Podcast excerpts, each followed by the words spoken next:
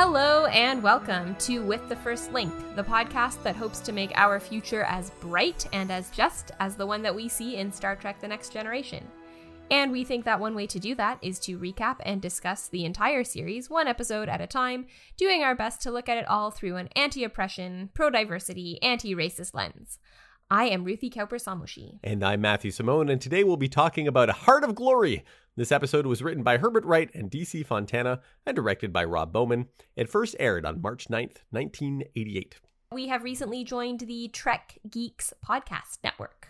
It's so exciting. We're so Yeah. excited about this. We're really Yeah, happy to so- be here. If you are already listening to us, this probably won't affect you very much, but you can now listen to us uh, through the Trek Geeks app or through their website. Yeah, so Trek Geeks is a large Star Trek community podcasting network. There's a number of other really cool shows on there that are looking at everything from like some of the new series, some of the old series like Enterprise, but also like Discovery, Picard. There's a new one starting that's looking at Prodigy, the new animated Star Trek series. And so there's there's a number of really cool shows on there. So uh, in addition to continuing to listen to us, we welcome or invite you to also check out the other members of the larger Star Trek community family that we've been adopted by. Yeah, and we're really happy and excited. Yeah, it's super exciting. So Yeah. we're thank you for everyone who's been supporting us up till this point, and of course the Trek Geek community. It's, it's a pretty cool thing to have happen to to Star Trek podcasters. Yeah. And if you uh, found us through the Trek Geeks network, hi, welcome. Hello. We're excited to have you listen. We hope you like Yeah. it. Yeah. All right. Should we have our check in? Yeah, what's uh, what's on the menu for today's check-in, Ruthie? Okay, so in this episode, uh, we see a little bit about kind of the tension that Worf holds between his Klingon identity and living in a society that has no other Klingons. Yeah, let's talk about that idea of living in two different worlds. First of all, I was born in Canada, I was too. And my parents were also born here, but my my grandparents on both sides of my family moved here from somebody somewhere else. Mm. Well, my grandparents on my mother's side are still alive, and it was my grandfather on that side who got me into space. But I, I watch them sometimes and I wonder what it's like, like if they feel like they're living in two worlds. And I try to compare that to like times that I feel like I'm living in two worlds, which is entirely different, I think, than than someone who might have actually come from a whole other place. In this case, a whole other planet. But I wonder if, if that's experience that sometimes people feel like coming from other places and and immigrating to new countries is like I wonder if they sometimes feel like aliens in another world. I mean, I was just as you were when you were talking about that, I was thinking of I've seen a lot going around recently about like two different Canadas. Oh, okay. Uh, like you know canada for settlers and canada for indigenous people For sure, for sure, especially recently. right? yeah yeah there's been a lot of attention which is important i wonder if when your world is invaded and another society is kind of imposed on it does that feel like living in two worlds Yeah, definitely. yeah So before we got started, yeah in our preamble, you had said that there are times that you feel like you're living in two different worlds. When when is that, Ruthie? When do you feel like you're living in two different worlds? hard to really articulate i am i i've talked before about how i can f- be anxious about certain things. And one thing that i get anxious about i don't know why but but i do uh is introducing my friends to each other.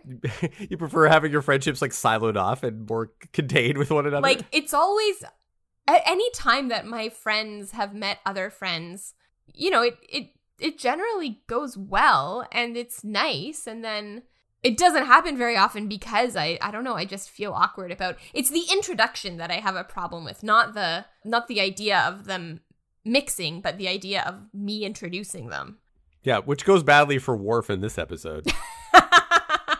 good Right. point Yeah. this is what i grew up with i saw this Yeah. happen i was like oh i don't want that to Uh, happen to me Uh, these worlds can't mix together. But so I just sometimes feel like and okay, here's a, here's a funny thing that happens as a result of that.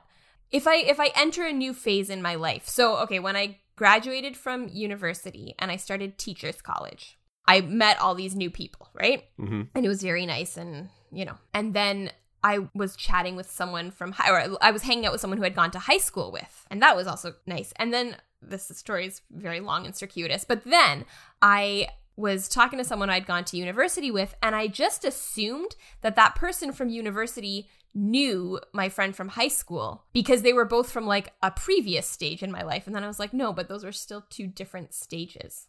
Hmm but I don't know. Yeah. So that's a reason that I sometimes feel like I live in two worlds is or not just two, like multiple worlds is that I feel very awkward like mixing my worlds. But it's not it's not having them mixed. When friends when yeah like what, like i said when different friend groups meet each other that's fine it always goes really well and because you know my friends are cool people but yeah the the idea of bringing them together fills me with dread and anxiety I don't feel like this so much anymore, but I used to be more connected to spiritual and religious communities, Mhm. which I I no longer am. But in the past, like I I still was very much had a foot in the scientific uh, space cosmology Yeah. world, which was dominated by like atheist and secular sentiments, but then also had a foot in like religious communities, and people in both couldn't often found it hard to figure out how I could coexist in one or the other right sometimes like one group was un- made uncomfortable that I was part of a spiritual community. The other group felt uncomfortable I was part of like a secular science community. Some people find that easier to straddle those two worlds. Others don't. They don't see the compatibility. For me, it's it's now my my greatest concern or or, or criticism is with the institution, the way that religion has expressed itself, especially in the last couple of years. but in the past, that was that was like two worlds that I felt like I had straddled. yeah Uh, for a while, I also felt like I was in two different worlds when it came to astronomy, but also my background academically, which is in international development and like working and living abroad and doing charity work and stuff overseas. Like one felt very terrestrial and concerned with earthly matters, and the other one seemed very much in space. And for a while, I felt really guilty about my love of space during that time in my life because it was like trying to escape the problems of the world until I remembered, like, wait a second, when I realized that I probably would never travel to space, part of me said, well, if I can't explore space, I'll explore the Earth. And just like the crew of the Enterprise, when I'm exploring the planet, I'll try to be of assistance and do a good where I can. hmm And and I think I forgot that for a while. I forgot that the reason why I wanted to do charitable work and, and development work was because of, of space to begin with. So they, they weren't as separate worlds as I thought.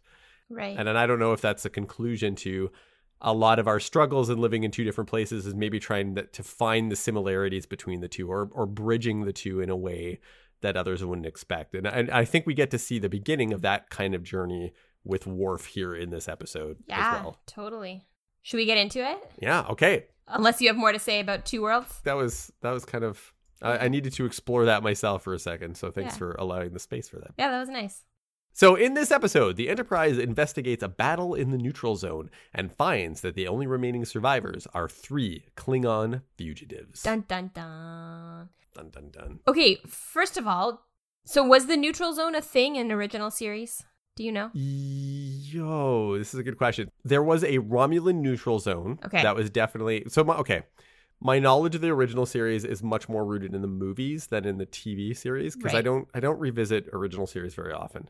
I do know for sure that there is a Romulan neutral zone that is definitely established and discussed in the original series. right And there's definitely a Klingon neutral zone that's established and discussed in the movies, but I don't remember if the Klingon neutral zone is talked about in the series. But there is. There's these buffers and boundaries that are called the neutral zone that exists between both the Federation and the Romulan Empire and the Federation and the Klingon Empire. and basically like they're just they're not supposed to enter yeah, it's supposed to be this buffer zone between so that both sides don't accidentally cross into each other's space. Right. But the neutral zones, I think the sentiment around both are different or changes over time because at this point, the relationship with the Klingons is different now than it was in the original series. right we'll get into that i think maybe later on but Mhm. we don't we don't really know why it's different we just know that it is different I remember when TNG was advertised for the first time, it was a big deal that there was a Klingon officer on the Enterprise. right yeah yeah yeah That was huge because the. Klingons were always the main rivals and adversaries of the Federation through the, the whole original series and were a main antagonist as well in, in Star Trek 3. They were the bad guys, quote Yeah. unquote, I'm going to say. Yeah. So to have Worf on the ship is, is a big deal. Yeah.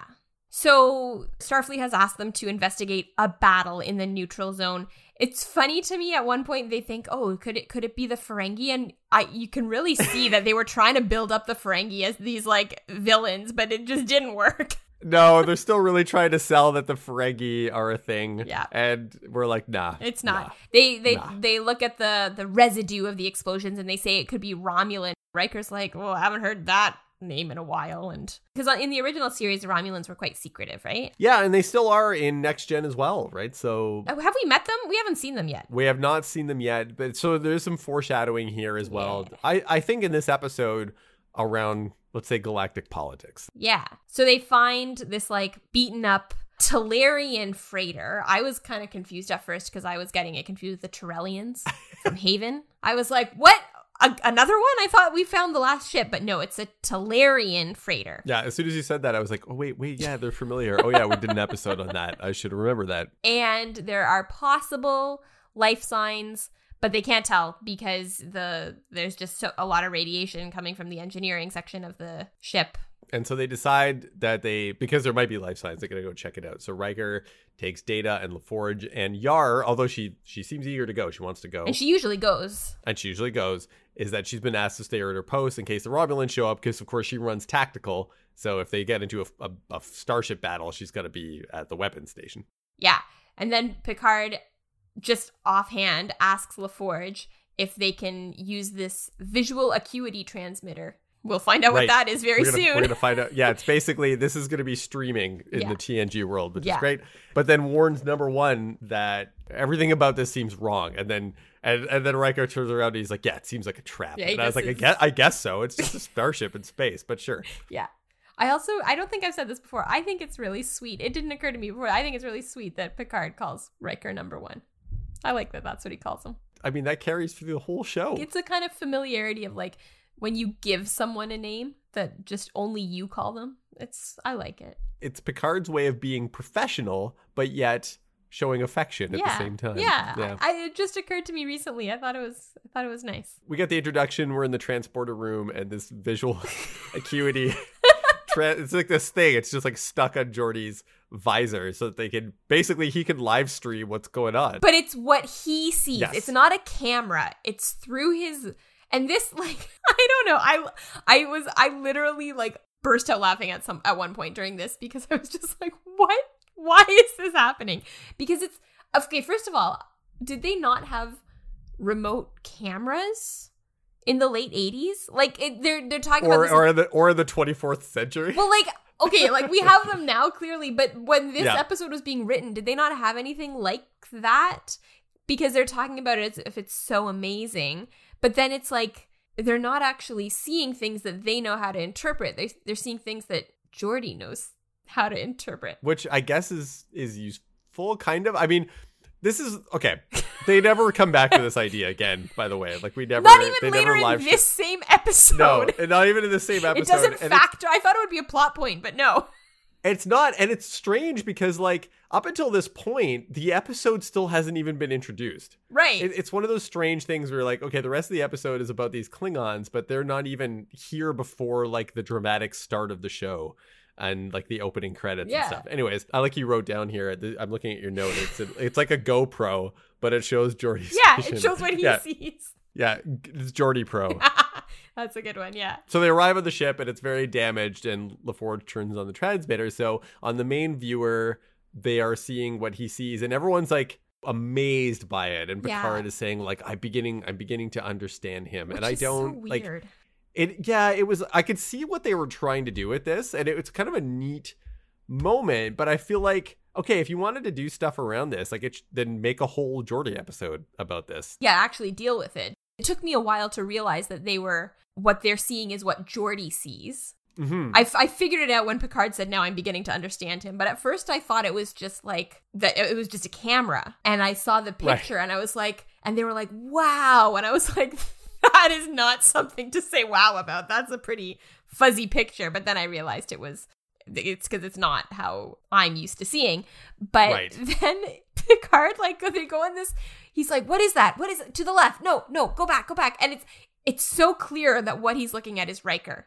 Like it's Yeah, so it's, it's a clear. humanoid form. It's Yeah, and, and it's yeah. very obviously Jonathan Frakes. Like it's it's his shape. And when LaForge is like, "Oh, that's Commander Riker," and he's like, "Oh, he just looks like a mess to me." Like, Yeah, and they're asking like how can he make out what everyone's looking at and LaForge says, which makes sense. He's like, "Well, if you're in a noisy room, how do you select one specific voice?" So it looks like he filters out which one he wants to see. And when he looks at data, he sees an aura. of course, he's an android. Isn't that what you see? Yeah. And I, I was like, "Okay, but I, I feel like LaForge knows. Wouldn't he know what humans see or don't see? Is that a fair right point? I felt like it was a forced writing point to try to show dissimilarity, but that I don't know because I felt like Well, this I think this is there are two different versions of this depending on which episode you watch. In some of them, Geordi is born blind, and if in others, he had vision when he was a kid. I don't know. I th- I think they always stick with him being born blind. Okay, so, but then so then it would make sense that he wouldn't. You know, you Maybe he wouldn't know. You wouldn't You're right. know how how other Yeah. people see. I mean, that's true. but it it is a little I, I don't know i think geordi's like he's kind of amused by it or at least that's how levar burton plays it that like Of course, he's an ed. He's an Edward. he seems to be like yeah amused by how amazed picard is Amazed everybody is, yeah. Yeah. by by what he can see. Anyways, I I like these moments with LaForge, and I I wish that you know, without spoiling too much for the future rest of the series, what could be a cool ableism conversation around his visor almost gets normalized, and we never really talk about the Mhm. fact that that Geordi's blind much through the rest of the show. But which yeah. in some ways is like i think that is sort of the direction you want to take the world in where that's fair. we- That's yes. but also like given that blindness is an actual thing that people in the real world deal with yeah i can it, maybe it's like not to just be like Yeah. oh we fixed it it's all good now Yeah. yeah As if Riker is designed in this case to carry the plot forward, he reminds them that they actually have a mission. So they're like, let's focus on what's going on. So Yeah. he decides to investigate the ship. There's lots of gas leaking. There's disconnected pipes. Like the, the ship's messed up. And so to get to the life signs, they need to go around engineering. there's an amazing exchange with that Yeah, Riker's like, what's the safest way around? and data says all routes are equally dangerous and laforge is like well which one's the least dangerous he just said they're equally dangerous What they're saying then is that means they're equally Yeah. safe and dangerous. all of them are bad and they're all the same amount of bad and then geordi notices because of what his visor can see that there's a fissure developing in one of the bulkheads and so like Right. what we see and what riker sees is just like an, a wall. Um, but then picard says it looks like a spectrograph indicating metal fatigue which again like we didn't geordi knew that. Geordi knew what that was. He didn't need Yeah. picard to interpret it for him. So again this is not serving the plot. But the hull is going to rupture in less than five minutes. The transmitter cuts off because we have to deal with the real story of this episode now. So they're like, there's signal overload and Geordi's stream like cuts out because Yeah. it's got a bad internet connection or whatever. And then Data goes ahead to the life signs. This is part, actually this part's also really funny. So Data's like, I can go ahead into this uh, kind of core engineering section because the heat and toxic gas have less effect on me. But then he comes back like a minute later like, and he's like, "Let's I go." found them. Everyone come with me. And they all walk into the heat and gas Yeah. anyway. So you're like, oh, okay, whatever. Shouldn't they have like hazmat suits or like space Ma- suits like or like masks. protective material? They're just there in their jumpsuits and they look rough. They're sweaty and Yeah. yeah. I, I probably stuff like that comes down to like costume. I, know, budgeting, and it's I guess. Yeah, know. yeah. They get to this door, and the door is kind of jammed open, and they need to get in. Data, Data is really super strong, Yeah. and this is one of the things you'll notice in, in in Next Generation because there's not a lot of like physical combat and like melee range combat and stuff Right. that happens in Star Trek. So one of the only times Data gets to flex is to open doors. This is like a thing with Star Trek. It's like if you know that Data's Data's gonna be needed to open a door, and that's how you know Data is strong. That's that's all you'll see in Star Trek is so Data true. opening doors. I never thought of that, but it's because yeah, Yeah. he doesn't like beat people up. No, Occasionally he'll like throw a punch, but not that Yeah. often. But yeah, No. no, he he is Data is the door, the door opener. opener. There you go. We need someone strong to open a door. So they Yeah. get this door, and Data opens it to get inside. Yeah, and then they find inside three Klingons, hmm and it's super surprising. And the the captain of the Klingons is Korris, and Riker's like, "We don't have time to introduce ourselves. Let's get off the ship." Um, but he, so they're, they're one of the Klingons is like lying down and is clearly like dying, very Injured, very yeah. unwell. I think this is also the first time we see Klingons in the show in like the Klingon garb. Yeah, because Worf is always in his He's always in his in Yeah. his uniform. yeah. How do they? I can't because and I I know the Klingons look different in original Trek, but I can't remember how they dressed. Like, how does their garb compare TNG to original? Yeah, they do have like um in original series they do wear like gold sashes. So I think I think Worf's gold sash is like a throwback to the TOS era Mm. uniforms. Okay. But the uniforms that they are wearing are more in the movies. The movies they look like that, but not in the original They, series. so the TNG Klingons, right? They look similar to the movie Klingons. movie yeah. Klingons, yeah. And do they have the foreheads in the movie? All of that stuff really gets established in very briefly in Star Trek the Motion Picture. Right.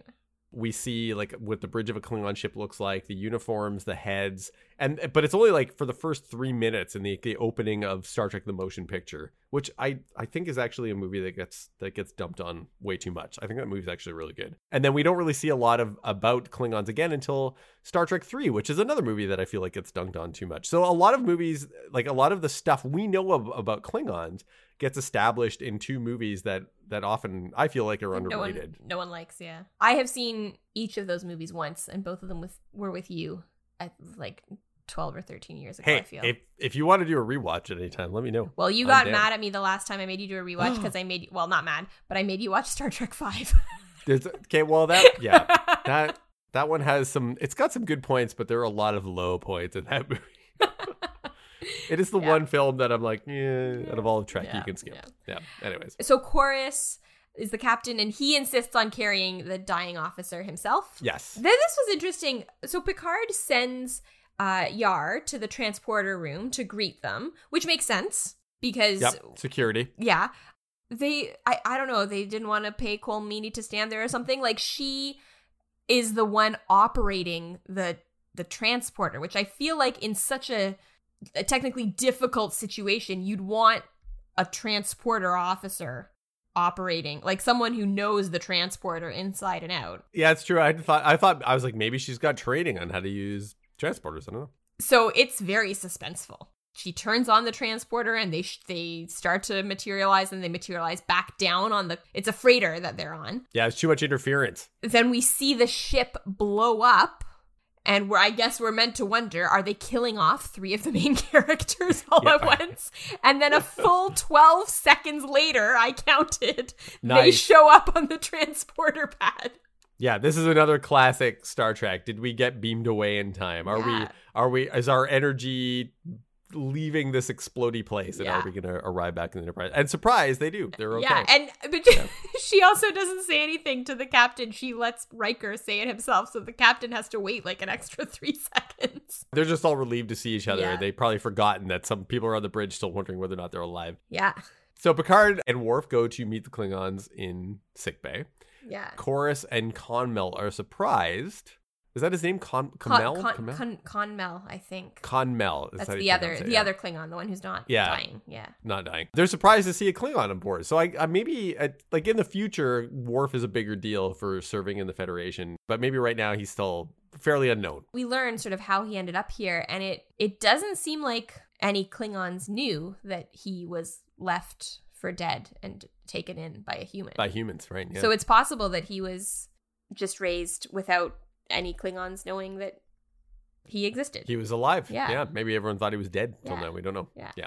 so Korris says that they were passengers on the Talarian ship, and I wrote this down just because I thought it was so funny. They got on the ship at Outpost MZ5, and as a Canadian, I I have always pronounced the last letter of the alphabet Z. but in the Netflix, I don't know. So I don't know why in this show he said MZ5, but in the Netflix subtitles, it had the letter M and then it wrote out Z. Probably because they're like, we don't know But what we don't, know, what this that is. is. Yeah, is We didn't realize it was a letter of the letter, alphabet because yeah. it's pronounced differently. Yeah.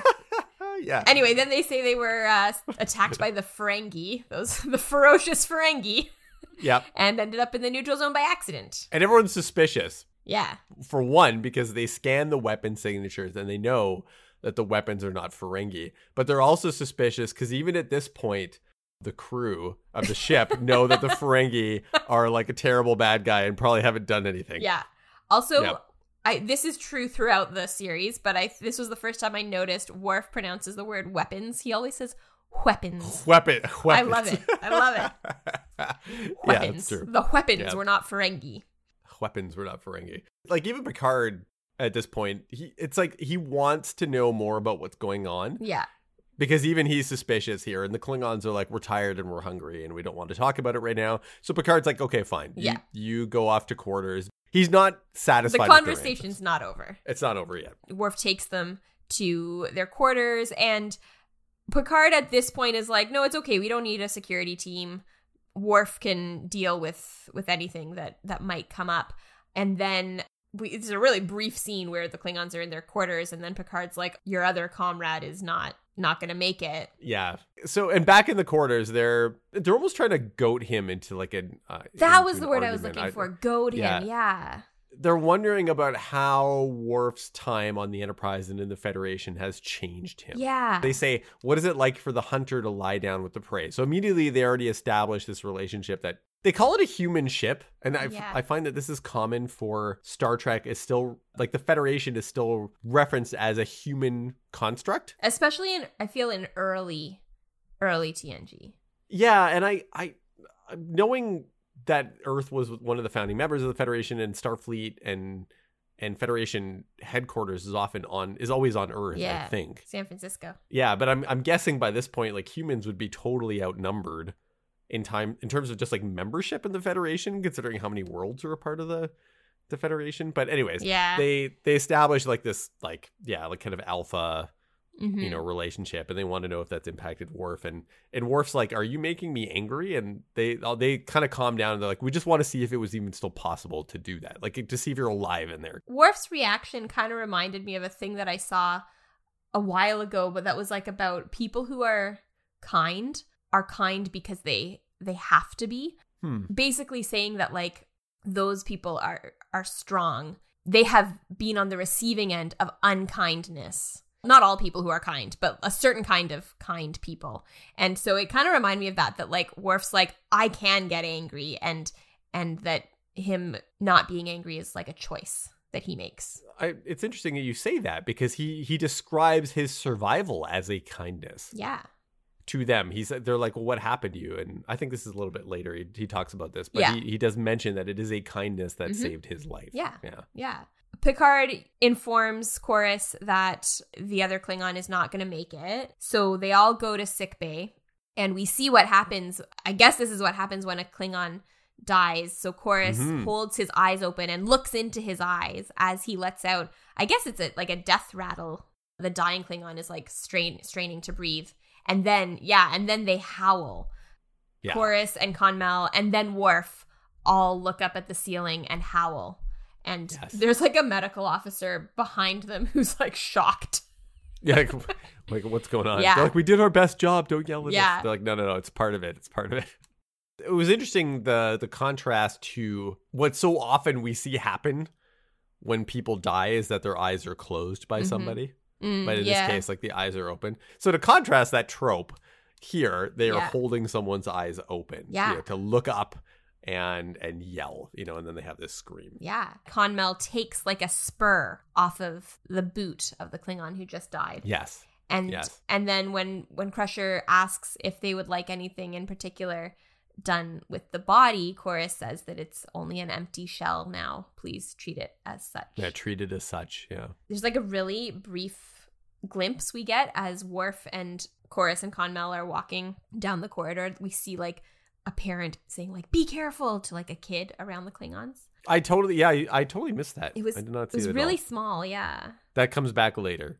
And yeah, and then we get this scene where they ask how Worf came to be part of Starfleet. And he says Romulans attacked the Khitomer outpost and he was left for dead. Like he was left under rubble, basically. And then a human Starfleet officer found him, took him to Gault, which was his home planet, I guess, Mhm. And told his wife to raise him, to raise Worf as his son. So like I was wondering as- does that mean that like his dad was was off serving Starfleet and wasn't wasn't there to raise the fact that he told his wife to raise him and they weren't that wasn't a joint thing? Yeah, I think this is so when I watched this, having watched I, I tend to watch more of the later seasons of yes. TNG. Yes. Th- this actually seemed unfamiliar to me. So I think this is stuff that also because we meet Worf's foster parents later Mhm. In the series, and my understanding is that he was actually raised on Earth in Russia. Oh, and so yeah, I think this I unless I'm wrong, I think this story is also one that evolves later. Yeah. And we we don't actually learn how old Worf was, but it was before the age of inclusion. So Yes. whatever that is in on the Klingon homeworld. But one thing I was thinking as I and I was thinking about it again when we were talking about Worf not having any contact with other Klingons, I don't think this story would or at least should be written this same way today. Oh yeah. I think there's a lot more understanding of with adoption and especially like across cultures and uh, there is there's a big problem with like countries that are in crisis. So there's like, you know, there will be a crisis of some kind and then these kids people are like, "Oh, there are all these orphans in on this this poor country. Let's bring them over here and adopt them." But it's like those kids have Mhm. families. So and it kind of feels like I mean, the idea is that everyone died, but this Starfleet officer who found this little Klingon kid, I think uh, perhaps now, with this understanding of that kind of thing that happens, a more responsible writing would be that he then took this kid to the Klingon homeworld, Right. as opposed to being like, ah, you're mine now. Which is interesting you say that because that that is kind of how the story ends up evolving. Because Worf's family died in this attack. So he has no family. Yeah, no, but even like the way that things in the real world happen is that like okay, maybe they don't have maybe their immediate family or or you know their family is But it doesn't mean he can't go back home. Yeah. Yeah. Right. Yeah. So yeah. so that I think at at the time this was written, I, I'm not trying to say that like it was totally okay at the time it was written because I think Right, right, right. still a problem. But like this particular part of the storyline to me sounds a lot more like adoption stories of like the 80s than something that would happen now. If they weren't two equal or I I say equal powers in space, it would have a bit of a colonialistic. Yeah.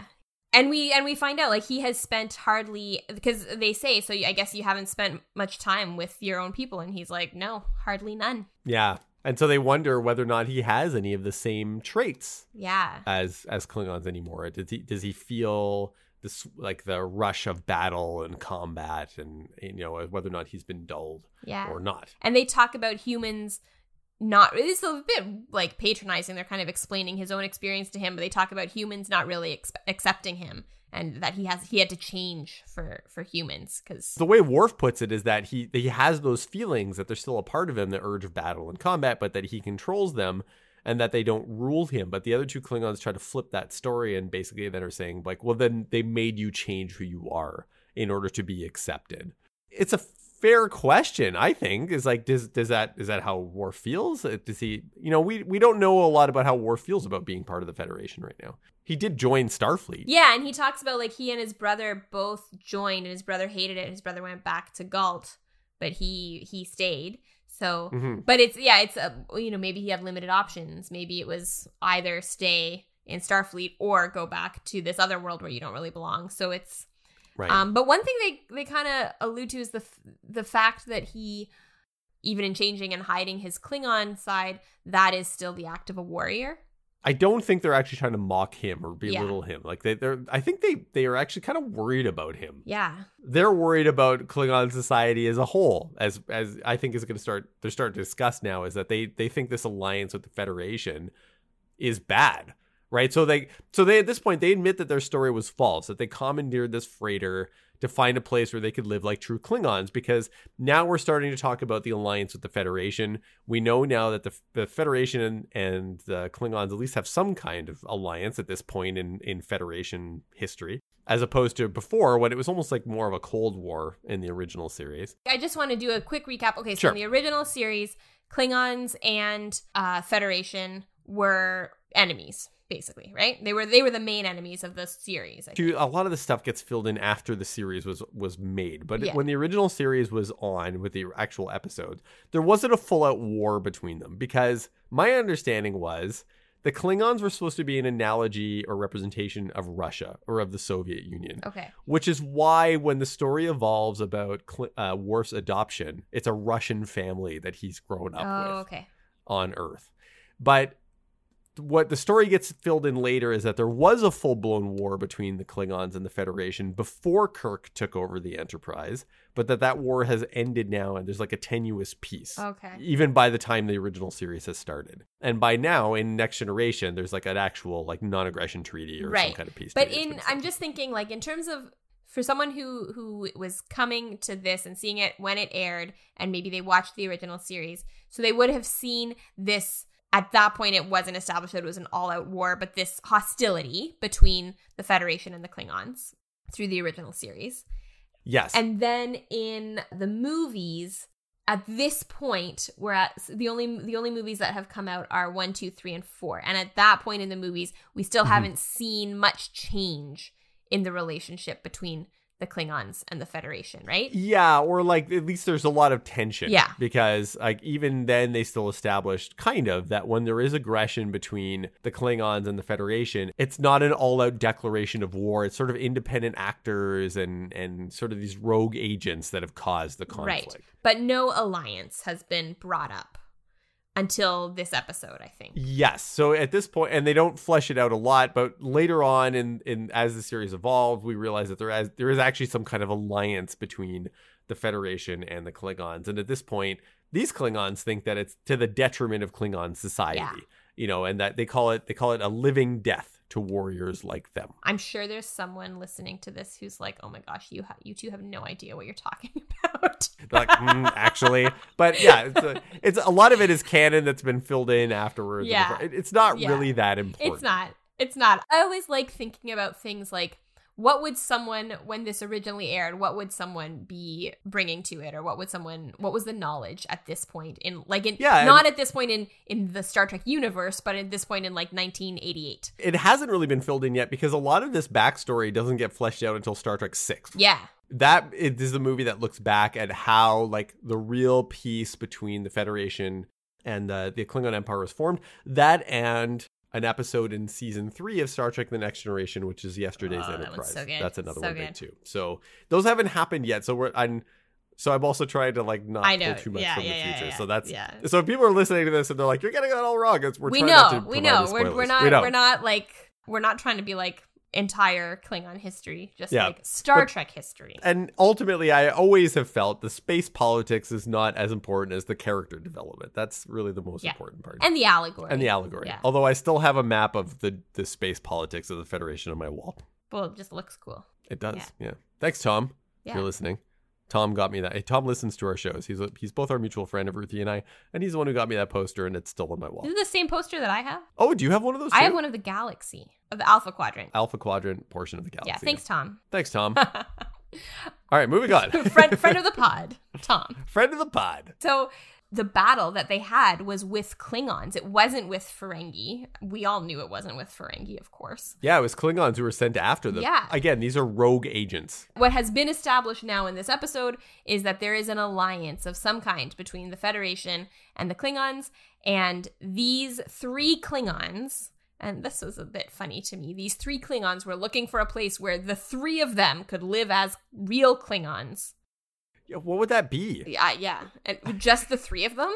And just don't until think they they, really- die and then that's it? Like Yeah, they haven't thought this through. Yeah. No, Worf is pretty shocked that they fought with other Klingons. their own people. Yeah. yeah. But they they think it was necessary. And then Korris asks them asks Worf to show them around the ship, which he does, and it struck me as a little odd that he didn't say anything to Picard about this. Not only that, they just told him a story about how they took over another ship. Yes! And then they're like, "Can we have a tour of your ship?" like, yeah, And he's of like, "Yeah, sure." where, where where do you want to look? You want to control how to how to take over the ship? I've got a manual Yep. on that. yeah, and this is the person who gets promoted to chief of security later. Good job, Worf. Yeah, well, we've talked about the Enterprise's security. Yeah, it'll be an ongoing issue. Yeah. Even Odo brings it up in Deep Space Yeah. Nine oh later. my But goodness. Uh, so on the bridge, we see Picard talking, I think, a little insensitively about Worf and and seeing Worf with the Klingons during the death. Um, he's like, he, I, it was like looking at a man I'd never seen before. I feel like what he was trying to say is that maybe he himself, because our beginning conversation was about living in two worlds. Right. I felt like what they were trying to get at here was that they've become. It's like they've forgot. In a way, it's like they've kind of forgotten that Worf is of a completely different culture. Like like he's been assimilated. Yes, that he's been assimilated. Uh, even though that word has different meaning at this point in Star Trek. not yet, but- not yet. not yet.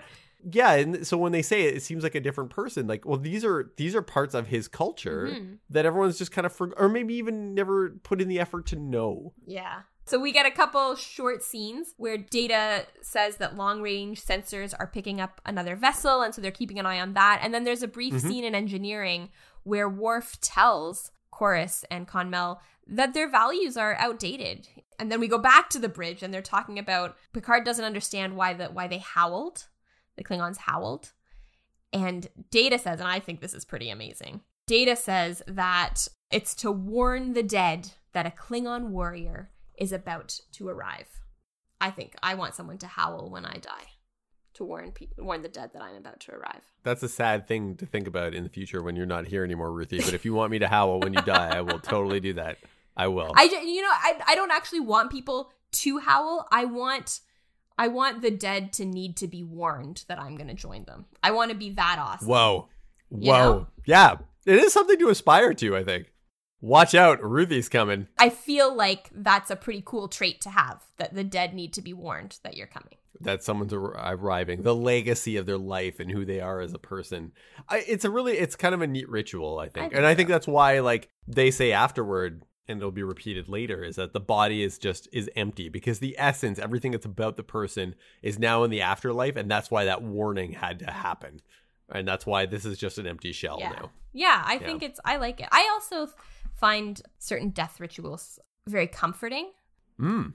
So I, I can see this also as like a this is for the living that that it's a, it's almost like a celebration of of how amazing they are. So the approaching vessel is Klingon. Yes. We find out, and it's the first time we've seen like that classic Klingon ship Yeah. appear in Next Generation, and like the like the Klingon music starts and everything. Ba-ba, Ba-ba, ba-ba. And Picard tells the commander of the ship, K'Nera, that they investigated the battle and that they've rescued Korris and two other Klingons, one of whom has died. Yeah, and then K'Nera tells Picard what we just found out, which is that these They're rogue. yeah, they're rogue, they're criminals that they clearly have destroyed the Klingon cruiser that was sent to bring them back, and he wants them returned to the Klingon ship as soon as they're in transporter range. Right. So Picard's like, "Okay, where where are they?" And Ta- Tasha Yar is like, "Oh, they're they're near the battle bridge with Worf."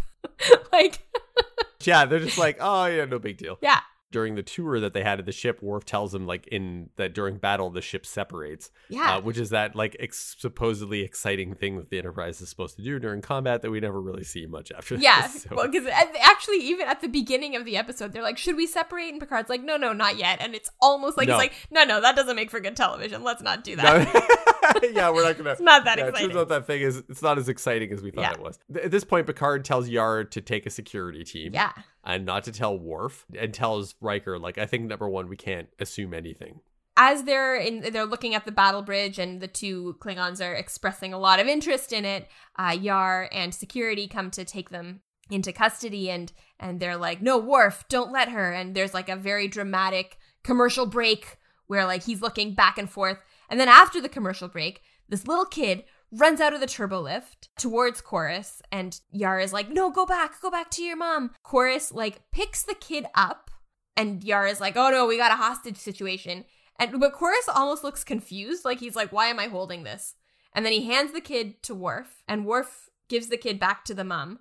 It's a really weird scene because I was like, I it was like they they didn't know exactly what they wanted the main point of tension to be in this moment. Like, did they want it to be Worf trying to decide between sides? That's what it looked like at first. originally at first it was like him looking to you know the klingons and then to like yar and the security team and you're like okay it's like he's not sure where his loyalty lies in this moment. But then all of a sudden they have this kid come in and now it's like a hostage situation but then it's not. It's an awkward scene. Yeah, because it looked, it did look kind of like Korris was giving this kid to Worf as like a test to see if he would, which side he would choose. Once they take them into custody, Worf is like super indignant and he's like, he says that Klingons don't take hostages. That's a coward's move. right and it's So it was, so why did Korris pick up this kid? yeah it is weird I, this was a different era i don't know but i think at the same time like he's trying to The, the one element I think that that uh, I'll give Michael Dorn credit in this.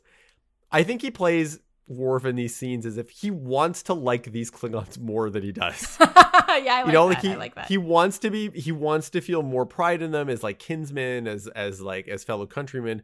But he but at the same time, he has been critiquing their like their views Yeah. as being outmoded and outdated. He tries to defend their actions to Yar, but I think at the same time, he is pretty skeptical and suspicious of them as well. yeah. Yeah. They're in custody. This isn't the usual. No, they clearly hadn't designed that set yet. Yeah, Yeah, yeah, just yeah. it's just a room, just It's just- somewhere. yeah, it's a room with a force field. Korris and Konmel say something to each other in Klingon. They're clearly planning something. Yep. Worf goes to the bridge and Picard tells him what's going on and that that these two Klingons are going to be taken to the Klingon ship and Worf is upset that they're going to be tried and executed. He is conflicted and it's interesting too that like Picard and Riker kind of talk about that he must feel so conflicted sending his people to their death. The people who he is sending them to are also his people. Yes. Picard says that at one point to Worf in this episode too. He's like, I do appreciate the difficulty Yeah. this whole situation Yeah. must be. And Worf thanks him for that. It's one of these things that we'll see later on in the future too that I, I do appreciate about Picard is that Picard always tries to be as empathetic as possible to what Worf feels in these mm-hmm. circumstances. In in being in two different places and in two different worlds. And that makes sense because Picard is he's a diplomat. I would say he's a diplomat, and I also think that he is a kind person. Picard? Like he cares about Worf. Yes. I think he does. I think he. Re- I. I think he does. I agree with you. Yeah. The captain of the Klingon vessel hails the ship. Yeah. And Worf asks, he says, I know this is against regulation, but can I address him directly? Yeah. He w- walks forward. He says something in Klingon and he gets a response in Klingon. And he pleads on behalf of the other two Klingons. Basically, what he's saying is, I understand something needs to happen, but not to be just executed Yeah. let them go live somewhere he said what burns in their in their eyes fires my soul and part of me longs for that time and and that's his own way of showing empathy as well Yeah. Worf lives in this world where he recognizes that this truce with the Federation is necessary. It makes sense. He works for the Federation. He works for Starfleet. Totally. But part of him also understands their viewpoint and the fact that they feel so out of place in this time of peace Mhm. between these two great forces in the galaxy. Yeah. And what he wants is for them to be sent. He says to the Holly system, which is not Yep. a place that I am familiar. It's a with. great place to live. It is. It's Is good. it? Is it? Yeah, but I- a great place to die, I guess. Oh, ouch, Because he says that then they can face death on their feet as opposed to Yes. like you know tied up or whatever. And K'Nera Yeah. understands, and he says like when one of us dies dishonorably, basically it it affects all of us, but still no. Says no. Yeah, so that's He says that's no, how it's got to be. Korris and Konmel are in their little makeshift brig. They weren't searched before going in there. Again, No. amazing security on the Enterprise because they're making a weapon. They're like taking little things and putting stuff together, and one of them just like brings a little something up to the force field and just disables it. Like I feel like an actual door would have been more effective than the force field. I hadn't thought of that, but you're right. Yeah, but they, they basically have a Klingon disruptor, just in, like pieces of their belt and Yeah, stuff, they and they build they build a weapon, Yeah. and they kill two security officers. Yeah. and then Konmel's also killed. yeah, and Yaren and the other security go and chase off the last. Korris. Yeah, And Picard explains that Korris has escaped to the Klingon vessel, and they're like, "Well, hey, listen." Korris is a trained Klingon officer, so if you need help, there's no shame in asking us to help, which is a bit condescending. It's about as nice as I think, or polite as a Klingon captain will probably be. I guess. Yeah, but Picard's like, no, no, we got this. Thank we you. got, we got much. this because we have our own Klingon. We do. And Korris goes to engineering. Everyone's like, oh no, what's happening? And he refuses to speak to Picard. He says he's, o- he's only going to talk to Worf. Only my countrymen. Only to Worf. Only to Worf. and then he aims his disruptor that he made at the dilithium crystal chamber. So basically, he's threatening to blow up the ship. Isn't there any safety for something like that? Like that will blow up the whole ship. I think it's designed He's better. just out in the open there. Like, Yeah. Is like I I'm to deal with this. He asks for permission to leave. yeah, and everyone like looks at him weird. yeah, which is odd because you think like that's what's going to happen, right? normal. Yeah. And Picard's like, we'll both go. We'll both go. Yeah. Yar doesn't doesn't think that Worf should talk to Korris. She does. She thinks we they just need to wait him out. But Worf says like, no, Korris will blow up the ship. He'll wait as long as he thinks it's to his advantage. But then he he would rather blow up the ship than than be executed. Right. Yeah. And and Worf warns them that he's he probably willing to do that. Yeah, He goes to talk to him, and Korris thinks that Worf is going to join him, yeah, and. and that's not what's happening. Yes, and I, I wrote down a few, a lot of these lines because I They're good lines. I like them. They're fun. Korris says to Worf, I would rather die here than let the traitors of Kling pick the meat from my bones. Like, holy moly. yeah. He thinks that he and Worf together can demand that Picard give them the battle bridge and then they'll separate and then he says we'll light up the galaxy. They'll take the battle section of the ship and they'll go and, And do what with stuff.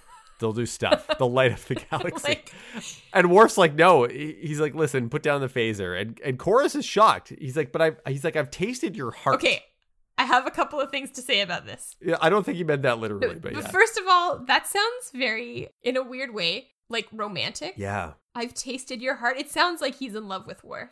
So I should use that line more often, is what you're saying. Be like, but I've tasted your heart. Uh, it's romantic in a creepy way, so I think don't actually use it. But it's like right, it fair. sounds. It it just it doesn't sound. It sounds like something that a romantic that would happen in a romantic setting. I've tasted your I've heart. tasted. but the other thing heart, that I, yeah. like he hasn't. He told Worf how Worf feels. yeah, he hasn't really let Worf explain his side of things at all. Yeah. It surprised me as I was watching this that Korris and Konmel were so sure that Worf would be on their side because other Klingons were not on their side. So why would this Klingon be on their side? Yeah, the whole rest of the Empire is against them. Basically he's he's saying this is toxic masculinity. What you want. Whoa. You just want to fight. toxic Klingoninity. Yeah, and it, it just it really sounded to me like in early days of COVID, early, early, I remember Mhm. seeing a lot of things where people, usually men, who were defending like their right to have guns by saying like, oh, "I'll do anything, I'll do whatever it takes to protect my family," and then they were like, Yeah. "Oh, "Except wear a freaking mask," like Right. So, and that's what it is that that Korris and Konmel and the other Klingon they wanted to fight. Like Worf, part of his line is all of this you're saying, but what about duty, honor, loyalty? Yeah. Without that, like a warrior is nothing. People wanted an apocalypse where they got to show strength rather than kindness. Yes. And I think Right, Worf yeah. is saying that that it's not just about showing strength. You need to show honor. You need to you need to show care and that this alliance is about that and that is being a warrior. And again, he uses the word kindness earlier. Like his the whole reason why he's alive and part of the Federation is because of of kindness. That has not erased who he is or his culture or his no. his links to Klingon society, but it has shaped it and Yeah. and changed it and influenced yeah. it. So Korris says that Worf is no Klingon and Worf says perhaps not and then, And then shoots, shoots him. him. and it, it was interesting too. I thought that like that was I felt him doing Korris a kindness. I you know what? Okay, I'm glad you said that Okay. because this whole episode everyone seemed to have forgotten the stun setting on all their weapons. and and then but I thought like I thought afterwards I was like wait a second though because if he stuns Korris Then- Korris will be taken Yeah. by the other ship Yeah, exactly. and then he'll just be executed anyway so they won't have a proper death yeah. not at least not a Klingon death Korris falls through this like glass floor, which again you'd think would be a little stronger. they fix those floors Yeah. yeah that didn't make any sense Uh, but it was dramatic and fun It was. And then and then like Yar is about to go to him, but Picard's like, no, no, don't. And Worf goes down to him and does the same. He holds open his eyes and then On his own. howls. Then on the bridge, Picard tells K'Nera that all of the fugitives have died, and Worf says they died well. they died well I got the impression that K'Nera was happy about that because he said he he agreed that executing them was not Yeah. good, but it was the only option, and so Worf kind of found a third option. so the episode definitely has its problems, but it it sets up that in this alliance between the Federation and the Klingons, there's still imperfections. Yes. And sort of this cultural I mean we'll say incompatibility, but that's normalized to make the alliance work because both sides know that this needs to work. But it doesn't mean everyone's going to be 100% happy with it. And maybe that's okay in some ways. I don't know. Right. And there's also like I I had a thought and then I I immediately contradicted it in my head cuz my thought was like who's who has to make the sacrifices? Do both do both sides have to make the sacrifices? Oh. But then as soon as I thought that I was like, okay, but you can't expect both sides to make sacrifices if one side is like I want to be able to be violent and the other side is like I don't want to be killed. Like you can't expect both of those sides to make equal sacrifices. Yeah. So it makes sense that the Klingons would have to make that sacrifice and the the rest Yes. of the Federation wouldn't have to meet them halfway like okay maybe you can kill half of us or you know like Yeah. but that does breed resentment when people are like you know get entitled about it and are like well why should I have to make all these sacrifices blah blah, blah. like and and will become an, an ongoing plot point in all of Star Trek is this relationship between Yeah. the Klingons and the Federation through like all the franchises, all of them, basically, even even the new ones like Discovery Yeah. and stuff. K'Nera tells Worf to consider serving with them, and Worf says that he's honored, and I think that's a genuine. I think both those sentiments are genuine. yeah I think they are. But then the bridge is surprised. the signal terminates, and then the bridge is like they're all kind of looking at Worf, and then Worf looks at them and he's like, "I was just being polite," and that he has no desire to leave the, Which is nice. the Enterprise. yeah which is nice. Yeah, K'Nera repeated the line about their bodies being empty shells which I thought was a nice Yes. full circle moment yeah. That because they asked what to do with them, Yeah. and he's like, "Whatever, they're just empty shells Yeah. now." So that's that's part of their traditions around death. yeah And so Picard reiterates that, well, Worf, the bridge wouldn't be the same without you. yeah And, and that from Picard is about one of the best compliments you could really ever have. yeah, it is. It's nice. I like that it's not like one of those moralistic endings that we got in the early episodes, but it's still like it still sums it up nicely. yeah, and this has really tilled the soil for future episodes around Worf and and this this duality that he'll find himself in Yeah. in the future. I I have to say I love Worf episodes. I love them too. I think they're they're some of TNG at their best. Yeah.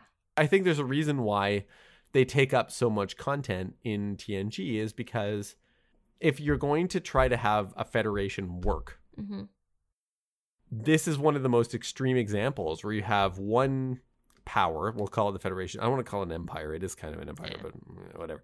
Um, you have the Federation that is a power in space that, that it wants to be devoted to peace, and you have another that's fueled by war and and, and conquest. Yeah. How how would you have them work together? So it it's if you want to have a lot of really interesting storytelling and tension, that that conflict and that tension is going to be a part of it, and it's and it's summarized through his character. And I also think that it is very relevant to stuff going on now, and certainly I'm sure stuff that was going on when show originally aired.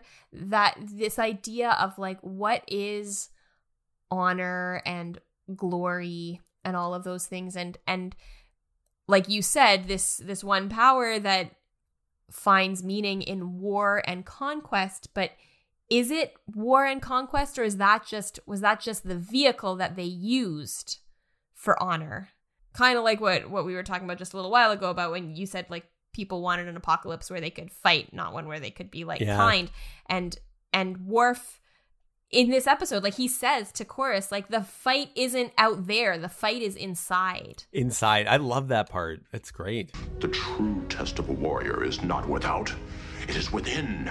Here, here is where we meet the challenge. he's kind of talking about strength is not again like you said data is the strongest character on the ship and his primary function of that strength is to open doors not to beat people up. Yeah. but that doesn't mean he's not strong. It's to it's to create passageways. yeah he, he right? Makes to access, space to create access Yeah. to make space literally. Yeah yeah yeah for sure. Yeah absolutely. So there you go. It's all yeah.